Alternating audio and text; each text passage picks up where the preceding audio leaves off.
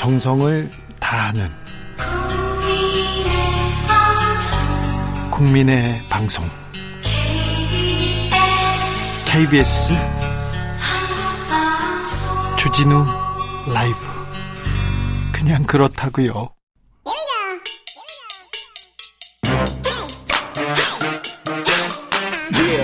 뉴스를 향한 진지한 고민 기자들의 수다.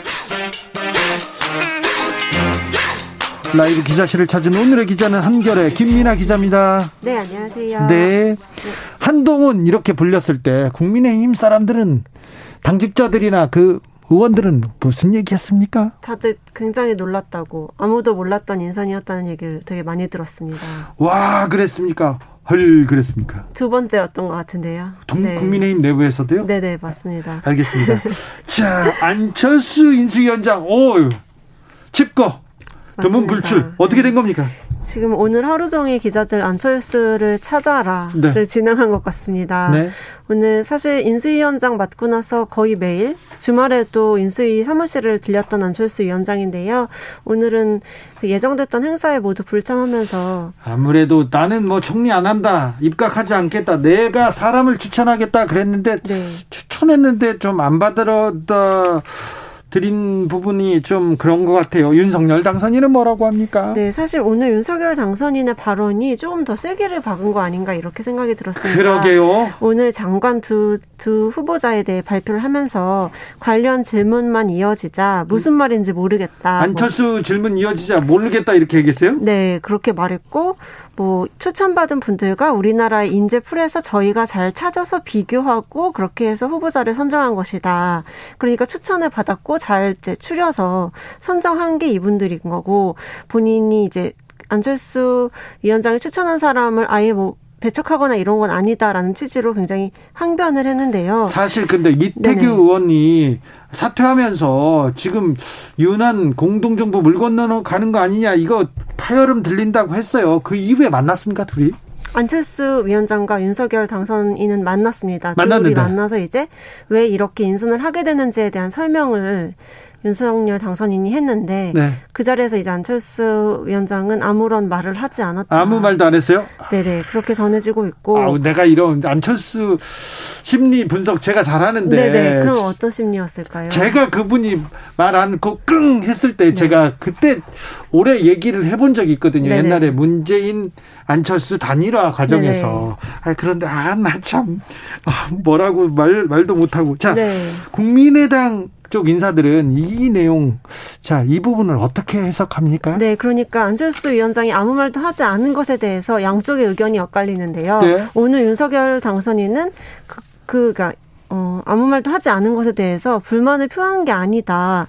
속내는 어떤지 모르겠지만 그런 내색은 전혀 느껴지지 않았다. 이렇게 좀 긍정적으로 받아들였던 반면에 모르겠는데요. 무슨 말인지 모르겠어요. 네네. 네. 국민의당 쪽에서는 분위기가 굉장히 안 좋다는 점을 여러 차례 이제 밝히면서 음? 어, 이제 또 연결된 게 국민의힘, 국민의당 합당이 있잖아요. 있고 또 지방선거에 공천이 이제 거의 코앞에 닥쳐 있거든요. 네. 합당이 된 뒤에 공천을 해야 하는데 그게 안 된 상황에 대해서 굉장히 불안감을 호소하고 있는 상황입니다. 국민의 힘에서는 뭐라고 합니까? 국민의 힘에서는 안철수 위원장이 네, 그 합당에 관련해서는 결단을 하면 우리는 당연히 바로 합당할 수 있다. 왜 결단을 하지 못하느냐? 뭐가 문제인가?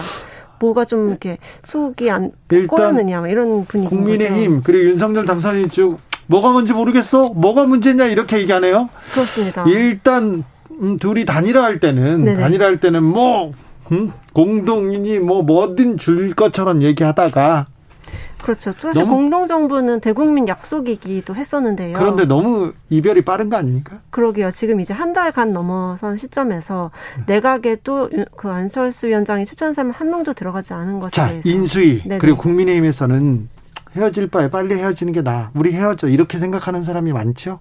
네, 적지 않은 것 같고 사실은 인수위에 지금 24분의 인수위원 중에 3분의 1을 안철수 위원장 쪽으로 채운 것만으로도 네, 인수위원은 많이 줬어요. 그것만으로도 어느 정도 챙겨준 거 아닌가 이렇게 해석을 많이 하더라고요. 많이 줬는데 무슨 쪽에서는요. 많이 줬는데 무슨 소리냐? 네, 인선까지 이렇게 요구하는 건 과하지 않느냐라는 이야기까지 나오는 어, 것 같습니다. 어제 김병민 전 대변인께서 이런 얘기도 했죠. 네. 장관만 자리가 아니라 위원회도 있다. 뭐 많이 있다 이렇게 네. 얘기를 했는데 어찌 되는지 원하는 게 서로 다른 모습이 보여지면서 파열음이 계속될 것 같습니다. 인수위에서 청와대 개방 홍보전 오 뜨겁네요.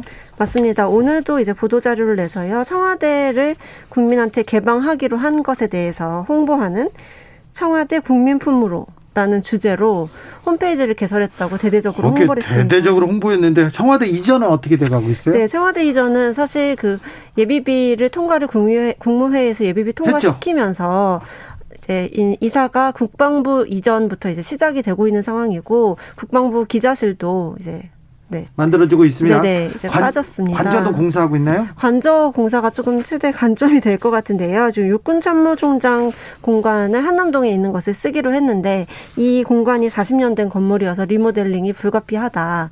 그래서 당장 들어가긴 어렵다고 합니다. 그래서 용산까지 이제 출퇴근을 서초구에서 하는 것이냐 아니면은 뭐 모처에 내그 안가 같은 데를 구해서 하는 것이냐 이게 조금 관심이 집중될 것 같습니다.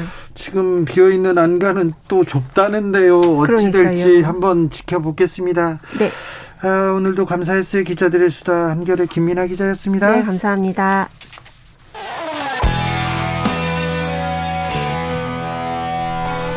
스치기만 해도 똑똑해진다.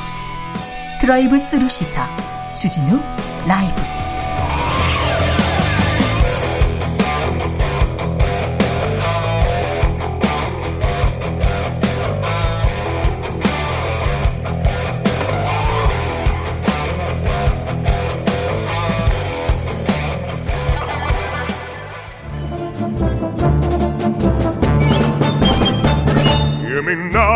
여기도 뉴스 저기도 뉴스 빡빡한 시사 뉴스 속에서 가슴이 답답할 때 뇌 휴식을 드리는 시간입니다. 오늘도 맛있는 책을 만나봅니다. 책의 맛. 김갑수 평론가 어서 오세요. 안녕하세요. 정선태 교수님 어서 오세요. 네, 안녕하세요. 네. 요즘 어떤 책 읽고 계신지요? 봄에 봄에 이렇게 외롭다. 네. 서글프다. 음, 이렇게 꽃비가 내릴 때. 네. 네. A는 도망간다. 뭐 이렇게. 그런 사람들이. 헤어졌다. 그런 사람들이 많은데 네. 그런 분들한테 어떤 책 보내주시겠습니까? 그럴 때는 어려운 그 책 말고. 네. 어, 짧으면서도 어, 일상적이면서도 깊은 의미를 담고 있는 시집 읽는 게 좋지 않을까 싶기도 한데. 그죠? 그렇습니까? 그, 어, 그 이게 올드한 해법이어서 뭐 통할지는 모르겠지만 제 네. 경험으로는 어, 긴 이야기 속에 빠져들면 제일 좋은데 네. 영화나 그 TV 드라마는요. 영향을 준 주기가 너무 짧아요. 네. 그러니까 레마르크의 개선문 같은 거 한 권 읽잖아요. 네. 그럼 감사 내가 해, 아 지금 헤어진 거지 나 되게 슬픈 사람이지 이렇게 문득문득 할 정도로 이야기 속에 빨려 들어가거든요. 네. 그러니까 아주 긴 러브 로망 네. 이런 것 속에 들어갈 수만 있으면 네. 그 굉장히 그 휴식과 위로와 그야말로 이 국면의 전환과 다 가능해지는데 네. 제가 그 심리적 그로기 상태를 벗어나기 위해서 시도한 여러 가지 방법이 있는데 네. 그 중에 하나가 BBC가 선정한 죽기 전에 보아야 할 100편의 영화 이런 것들 있죠. 네. 그걸 이제 쭉 보기 시작하는 거예요. 네. 네. 명작에 네. 뭐 명작에 심취하는 것도 좋고요. 저는 2000페이지짜리 책을 읽다가요. 1500한 73 페이지에서 거기에서 진도가 안 나가지고 아, 실패하고 있습니다. 아, 자, 너무 할 텐데. 오늘 오늘은 어떤 책 준비하셨는지요? 네, 4월이잖아요. 네. 어, 그리고 다음 주면은 4.19입니다. 네. 그래서 4월과 4.19 하면 떠오르는 한국 시문학생 명작 중의 하나죠. 그렇죠. 1979년에 간행된 우리를 적시는 마지막 꿈이라는 시집에 수록된 희미한 옛사랑의 네, 그림자. 희미한 옛사랑의 그림자. 김광규. 4.19면 또 이 이 시가 너 생각나죠. 그렇죠. 네. 일단 이 시 듣고 올까요? 음. 어, 그, 그런데 그 이게 지금 4.19를 배경으로 한 건 맞는데 음. 4.19가 나던 해 세밋 이렇게 시가 시작하니까 네. 근데 이건 꼭 4.19가 아니어도 상관이 없는 게 상관없습니다. 이 스토리 전체가 어, 그 4.19 같은 시대적 격변 때 대학생이었어요, 신분이. 네. 친구들하고 막 경론을 토로했는데 현재 이 시를 쓰는 사람은 그로부터 18년이 지나서 그러니까 1978년이에요. 음. 어느덧 사회 중견들이 돼서 그 시절의 동창들이 다시 만나 옛 이야기를 하는 그런 상황이란 말이에요. 그러면 똑같아요. 가령 5.18 전후로 대학생이었던 사람들이 그렇지. 그로부터 한 20년 지나서 얘기하거나 음. 2000년대 접어들어서 대학사회에 들어와서 막 K, K컬처 융성하는 그 배경이 됐던 흐름에 동참을 하거나 뭐 해서 또 요즘 지나간 아, 내가 또 20대 때 그랬지 이런 얘기를 하는 하여튼 그런 회고적 이 관점의 얘기인데 다만 이 글을 쓴 시인은 생각도 못 했겠지만 1978년에 일상으로 돌아와서 나른한 소시민이 된 자기를 자타내는데 그로부터 1년 후서부터 네. 한국 전체는 폭풍 속에 휘말리면서 음. 엄청난 세월을 맞이하게 되죠. 네. 자, 일단 희미한 옛사랑의 그림자로 걸어 들어가 보겠습니다. 네. 이 오늘은 우리 김갑수 선생님하고 저하고 누가 잘 읽는지 우리 청취자 여러분들께서 판단해 주시기 좋네. 좋아. 이런 거 좋습니다. 먼저 제가 한 반 절반쯤 읽고 좀 길거든요. 네. 그리고 나머지 후반부는 우리 김 선생님께 바톤을 넘기겠습니다. 아 그리고요 들으시는 분들 그 어떤 시들은 대부분 좀 해독이 잘 안 돼서 에이 피곤하다 했는데 이거는 그냥 이, 이야기랑 똑같은 거니까 네. 그냥 들으면 돼요. 듣고 싶어요. 들으면 됩니다. 네. 희미한 옛사랑의 그림자 김광규 4.19가 나던 해 세밋 우리는 오후 5시에 만나 반갑게 악수를 하고 불도 없이 차가운 방에 앉아 하얀 입김 뿜으며 열띤 토론을 벌였다. 어리석게도 우리는 무엇인가를 정치와는 전혀 관계없는 무엇인가를 위해서 살리라 믿었던 것이다. 결론 없는 모임을 끝낸 밤 해화동 로터리에서 대포를 마시며 사랑과 아르바이트와 병역 문제 때문에 우리는 때묻지 않은 고민을 했고 아무도 귀 기울이지 않는 노래를 누구도 흉내낼 수 없는 노래를 저마다 목청껏 불렀다. 돈을 받지 않고 부르는 노래는 겨울밤 하늘로 올라가 별똥별이 되어 떨어졌다. 그로부터 18년 오랜만에 우리는 모두 무엇인가 되어 혁명이 두려운 기성세대가 되어 넥타이를 메고 다시 모였다. 회비를 만 원씩 걷고 처자식들의 안부를 나누며 월급이 얼마인가 서로 물었다. 치솟는 물가를 걱정하며 즐겁게 세상을 개탄하고 익숙하게 목소리를 낮추어 떠도는 이야기들을 주고받았다. 모두가 살기 위해 살고 있었다. 이젠, 이젠 아무도 노래를 부르지 않았다.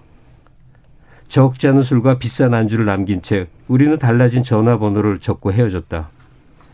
며치서는 포커를 하러 갔고, 며치서는 춤을 추러 갔고, 며치서는 허전하게 동숭동길을 걸었다. 돌돌 마른 달력을 소중하게 옆에 끼고 오랜 방황 끝에 되돌아온 곳. 우리의 옛사랑이 피 흘린 곳에 낯선 건물들 수상하게 들어섰고 플라타너스 가로수들은 여전히 제자리에 서서 아직도 남아있는 몇 개의 마른 잎 흔들며 우리의 고개를 떨구게 했다. 부끄럽지 않은가? 부끄럽지 않은가? 바람에 속삭임 귓전으로 흘리며 우리는 짐짓 중년기의 건강을 이야기했고 또 한 발짝 깊숙이 늪으로 발을 옮겼다. 음. 1415님, 갑수승. 김정일님, 정선태승. 네. 각자 또 취향이 있으니까요. 아, 김서명님, 기쁘다 책에맛 오셨네. 김희영님께서 내가 가장 좋아하는 코너, 책에맛 김갑수 평론가님, 정선태 교수님, 아, 감사합니다. 뭐, 책에맛, 네, 좋아하는 분들이 많습니다. 네, 이게 시절이, 시절이어서. 네. 우리가 지금 듣기에는 별 뭐 위험한 요소 약간 올, 올드해요 네. 젊은 사람이 듣기로는 네. 안보 그런 부분들 안 보이는데 네. 이 당시 이것도 에, 이 고생을 했던 모양이에요 시가 예를 들면은 아, 부끄럽지 않은가 부끄럽지 않은가 하다가 또 한 발짝 깊숙이 늪으로 발을 옮겼다 했을 때 깊숙이 늪으로 이게 뭐냐 예. 이런 식으로 또 딴지를 걸고 그랬던 아, 그랬다는 얘기가 있습니다. 아, 그래요? 음. 고초를 겪으셨군요. 뭐 저는 이제 직접적인 고초는 아니고요. 음. 네. 이게 이제 우리를 적시는 마지막 꿈이라고 하는 음. 시집 제목으로 나왔던 거거든요. 음. 지금 재출간하면서 이제 제목도 바뀌고 그런 모양인데 이 문득 든 생각이에요. 음. 이제 세상은 많이 계속 변해잖아요. 언어도 변하는데 우리가 젊은 시절에 이렇게 정 선생이나 나 같은 또래들이 너무나 많이 입에 올리면서 음. 쓰다가 사어가 된 없어진 단어들이 꽤 많습니다. 네. 아마 제일 대표적으로 예를 들면 민중이란 단어일 거예요. 네. 지금은 민중을 잘 안 쓰거든. 네. 되게 뭐 시민, 뭐 국민, 대중 이런 말이 훨씬 쓰이죠. 근데 그 중에 누군가를 굉장히 수준 높게 점잖게 욕하는 말로 매우 많이 쓰던 말이 지금은 안 쓰여요. 음. 소시민, 소시민. 네. 뿌띠부르주아. 네. 그러니까 소시민이란다는 게 거대한 역사나 정치 현실하고는 무관하게 자기 생계와 자기 직업, 자기 미래에 막 전념하는 그런 모습인데 음. 왜 그게 욕인가? 음. 사람은 모르지 그러면 안 돼라는 게 그 시대를 지배하고 있었던 거예요. 음. 그러니까 이 김광규 시인의 우리를 적시 그이 희미한 옛사랑의 그림자도 한때 이 세상의 일부처럼 큰 포부를 가졌으나 그렇죠. 네. 나의 현재 생계에 충실하고 있는 소시민화되어 있는 자신을 이 뼈아파하는 거거든요. 음. 근데 지금 가령 그 기간을 따지면 2000년대 초반의 대학생들이었던 사람이 올 이제 이 코로나 좀 해제됐다 해서 친구들 연락해서 한번 만난 그 상황인 거예요. 똑같이 그렇죠. 대입을 하면. 근데 이제 소시민화된 것이 이렇게 개탄을 하고 괴로워하고 부끄러워야 될 일인 어, 상황인가 이제 잘 모르겠어요. 네, 지금 확실히 다르죠. 네, 감각이. 시대가 바뀌었나 봐. 네. 네. 그리고 이때쯤이면은 어, 시인이 30대 후반이고 40대 초반이거든요. 근데 지금 우리 감각으로는 30대 후반이나 40대 초반은 아주 젊잖아요. 그러니까 청년인데 이 시에서 화자 나는 거의 중장년. 그럼. 네. 마흔만 돼도 네. 뭐 그렇죠. 네. 그래서 이 4.19 때 에, 이른바 세상을 바꿔보겠다고 네. 앞에 섰던 사람들이 이제 늦지막히 만나서 회비 만 원씩 걷고 어, 예, 처자식 안부 묻고 월급이 얼마야 묻고 네. 물가 걱정하고 네. 그러다가 어둑한 밤에 돌아서니까 또 내가 왜 이렇게 살지 부끄럽기도 하고. 6169님께서 그래요. 살기 위해서 살았지요. 음. 그때는 1223님 이해하기 쉬운데 많은 내용이 담겨 있네요. 네, 이렇게. 그렇습니다. 음. 이 생활만큼 이 버겁고 힘겨운 게 없으면서도 생활만큼 무시하기 쉬운 것도 없잖아요. 근데 이 생활과 어떻게 부딪히는가 그 접점에서 과거의 나와 현재 나의 그 접점에서 이 부끄러움이라는 감정을 어떻게 사귈 것인가. 네. 이 시에 절절하게 배어 있습니다. 김강규 시인의 다른 작품 하나만 또 그럴까요? 네. 제가 소개해 주십시오. 앙코를 할줄 알고 골라온 네. 게 있습니다. 생각과 사이라는 시인데요. 생각과 사이. 이것도 어렵지 않습니다. 네. 김광규 씨가 대체로 어렵지 않습니다. 네. 이거 조용히 들으시면 됩니다. 네. 생각과 사이. 시인은 오로지 시만을 생각하고 정치가는 오로지 정치만을 생각하고 경제인은 오로지 경제만을 생각하고 근로자는 오로지 노동만을 생각하고 법관은 오로지 법만을 생각하고 군인은 오로지 전쟁만을 생각하고 기사는 오로지 공장만을 생각하고 농민은 오로지 농사만을 생각하고 관리는 오로지 관청만을 생각하고 학자는 오로지 학문만을 생각한다면 이 세상이 낙원이 될 것 같지만 사실은 시와 정치의 사이, 정치와 경제의 사이, 경제와 노동의 사이, 노동과 법의 사이, 법과 전쟁의 사이, 전쟁과 공장의 사이, 공장과 농장의 사이, 농사와 관청의 사이, 관청과 학문의 사이를 생각하는 사람이 없으면 다만 휴지와 권력과 돈과 착취와 형무소와 폐허와 공해와 농약과 억압과 통계가 남을 뿐이다. 하는 시입니다. 네, 강력하게 추천합니다. 생각과 네. 사이. 생각하는 사람이 없으면 휴지와 권력과 돈과 착취와 형무소와 폐허와 공해와 농약과 억압과 통계가 남을 뿐이다. 네. 8075님 생존은 가능한데 생활이 불가능한 게 제 삶이에요. 이렇게 얘기하는 분도 있습니다. 어, 그 생활 생존은 가능하나 이제 생활이 어렵다 하는 음. 분에 대해서 제가 또 이 말하면 이제 혼나겠지만 난 엄살이 너무 심한 세상이라고 생각이 들어요. 지금요? 네. 뭐 힘들다 힘들다 하는데 그 힘들다는 말의 대부분이 어, 이런저런 사이로 굉장히 이게 유복하게 사는 사람에 대한 음. 선망에서 빚어지는 열패감의 반영일 뿐이지 음. 그냥 지금의 내 현실대로 나름 당, 당당하고 떳떳하고 없는, 없는 채로 그냥 즐겁고 이게 왜 안 될까? 그러니까 그러면 당신 이제 늙었어 이런 얘기 하거든요. 음. 근데 나는 이런 세태 동의 못 해요. 그러니까 지금 아, 저 너무 너무 힘듭니다라고 쓴 분이 현재 실제 어떤지는 몰라. 근데 보편적으로 보면 그냥 살 수 있는 상태예요. 비교하니까 자기가 어딘가 억울하고 못한 것 같지. 그럼 차라리 더 못한 데랑 비교 좀 하지. 가장 음. 풍요로운 시대에 살고는 있지만 음. 그래도 힘들고 어렵잖아요. 외롭지 않습니까? 아니 정치하는 사람들, 사회 리더급 사람들, 심지어 예, 이렇게 라디오 앵커마저도 힘들다는 얘기에 이렇게 동조를 해요. 음, 공감하죠. 지금 젊은 mz 세대들 너무 힘들어요. 음. 취업도 어렵고 경쟁 사회고 괜찮아. 그 보니까 청춘이야. 뭘 그렇게 엄살에다가 힘들다는 소리를 하고 또 안 힘든 세상이 있으면 말해보세요. 아니, 선생님. 이 세상에 안 힘든 우리나라 사람은 혼자서 거울 보고 고스톱 쳐도 아, 이렇다 이렇게 생각해요. 그런 또 위안도 있죠. 그러니까 아니 뭐. 음. 뭐 그만해야 되겠는데 왜 이렇게 엄살의 사회가 됐는가? 뭐가 그렇게 죽도록 힘들다고 몸부림을 치는가? 예. 근데 정말로 힘든 사람들 또 힘드신 분들도 있겠죠. 근데 제가 생각하기에도 상대적 박탈감이 이 빚어내는 외로움이나 이런 그이 삶의 힘겨움 같은 것들이 있죠. 근데 그건 제 생각에는 제가 학생들하고 얘기하는 것입니다만은 자신에 대한 그 깊은 신뢰가 있으면은 그리고 그걸 버텨줄 수 있는 내공이라고 저는 표현하는데 자존감, 네, 신뢰, 네, 내공 내공이 있으면은 상 어떤 상대적 박탈감, 비교에서 오는 이 자신의 열패감은 좀 덜하지 않을까 싶어요. 하여튼 그게 뭐 답이죠. 그런데 음. 제가 하고 싶은 얘기는 그거예요.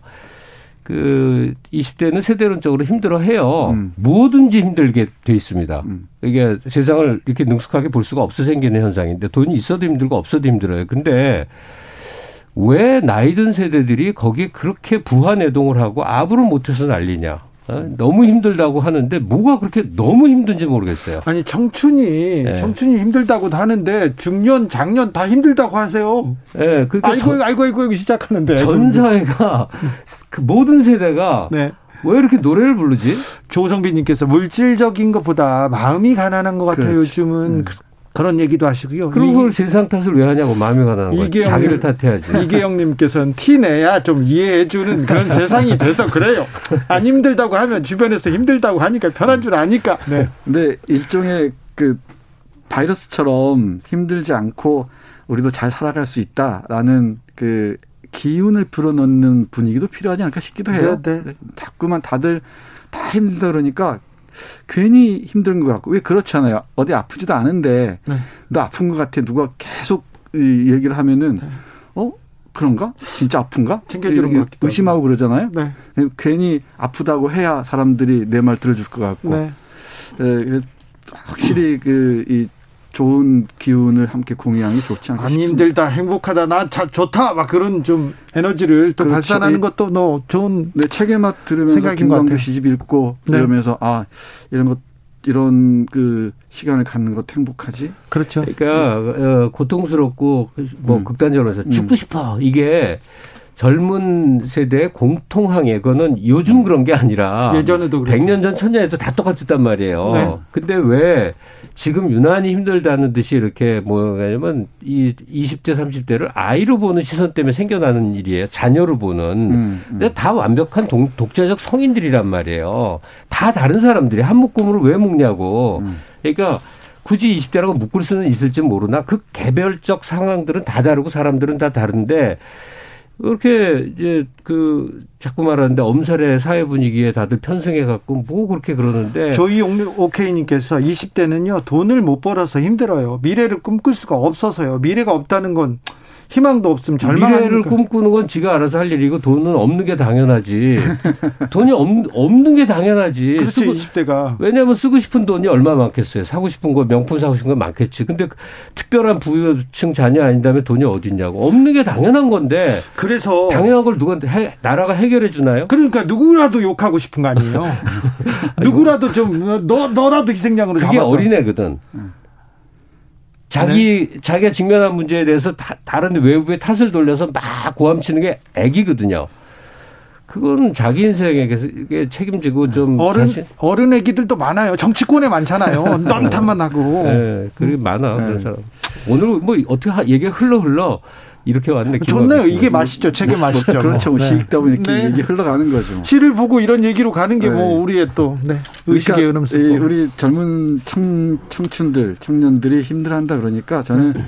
우리가 잘 사는 나라잖아요. 제가 흔히, 흔히 하는 얘기인데 잘 사는 나라니까 청춘들에게 알바에 좀 신음하지 않게 네. 좀 실패해도 두렵지 않게 네. 이, 이 청년 수당도 좀 적극적으로 주고 하면서 연애도 하라 그러고 네. 이 놀기도 하라 그러고 실패도 두려워하지 말라 그러고 그런 그런 분위기도 만들어내는 게 좋을 것 같아요.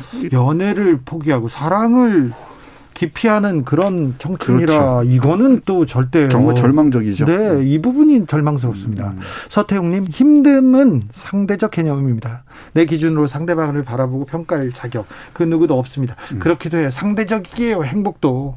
음. 그렇죠. 그렇습니다. 인스타 보고 남은 잘 사는데 어유 명품 들었는데 나 저거 갖고 싶어 나를 못 가져. 그러면 불행하죠. 그렇죠. 불행하죠. 네. 근데 뭐 얘기를 하던 김에 하면 힘들지 않은 게 행복한 건 아니에요. 음. 그, 그야말로 행복이라는 건 이제 음. 상대적인 거고, 그 고통이 충만한 삶을 가, 져다 주는 게 틀림없거든요. 음. 그러니까 지금 현재 자기가 위치에 있는 여러 상황이 있어요. 경제적으로 곤란하다든지, 네. 자기 커리어에 있어서 정말 절망적이라든지 많은 많은 어려움들이 있잖아요. 근데 그게 자기 삶을 마구 마구 가동시키는 에너지원이 되는 사람이 있고 반면에 그냥 자포자기하고 변명 들어놓고 세상 개탄하고 하면서 한없이 쪼그라들어다가 그 어른 아이가 돼갖고. 탄만하는 사람도 있단 말이에요. 네. 음. 그러면 안 되죠. 네. 거기서 번어, 벗어나시기 바랍니다. 이 봄날에는요. 네. 김광규 시인의 시를 읽어봤습니다. 오늘도 감사했습니다. 김갑수 평론가, 정선태 교수님 감사합니다. 네, 고맙습니다. 아, 풍요로운 세상이지만 비교되는 사회 속에 자괴감에 빠지는 것 같습니다. 바바얌님이 이렇게 글을 주셨네요. 그렇습니까? 네. 루시드 풀의 물이 되는 꿈 들으면서 저는 여기서 물러가겠습니다. 애청자 인증 퀴즈의 정답은 만우절이었습니다. 만우절. 아, 저는 내일 오후 5시 5분에 돌아옵니다. 지금까지 주진우였습니다.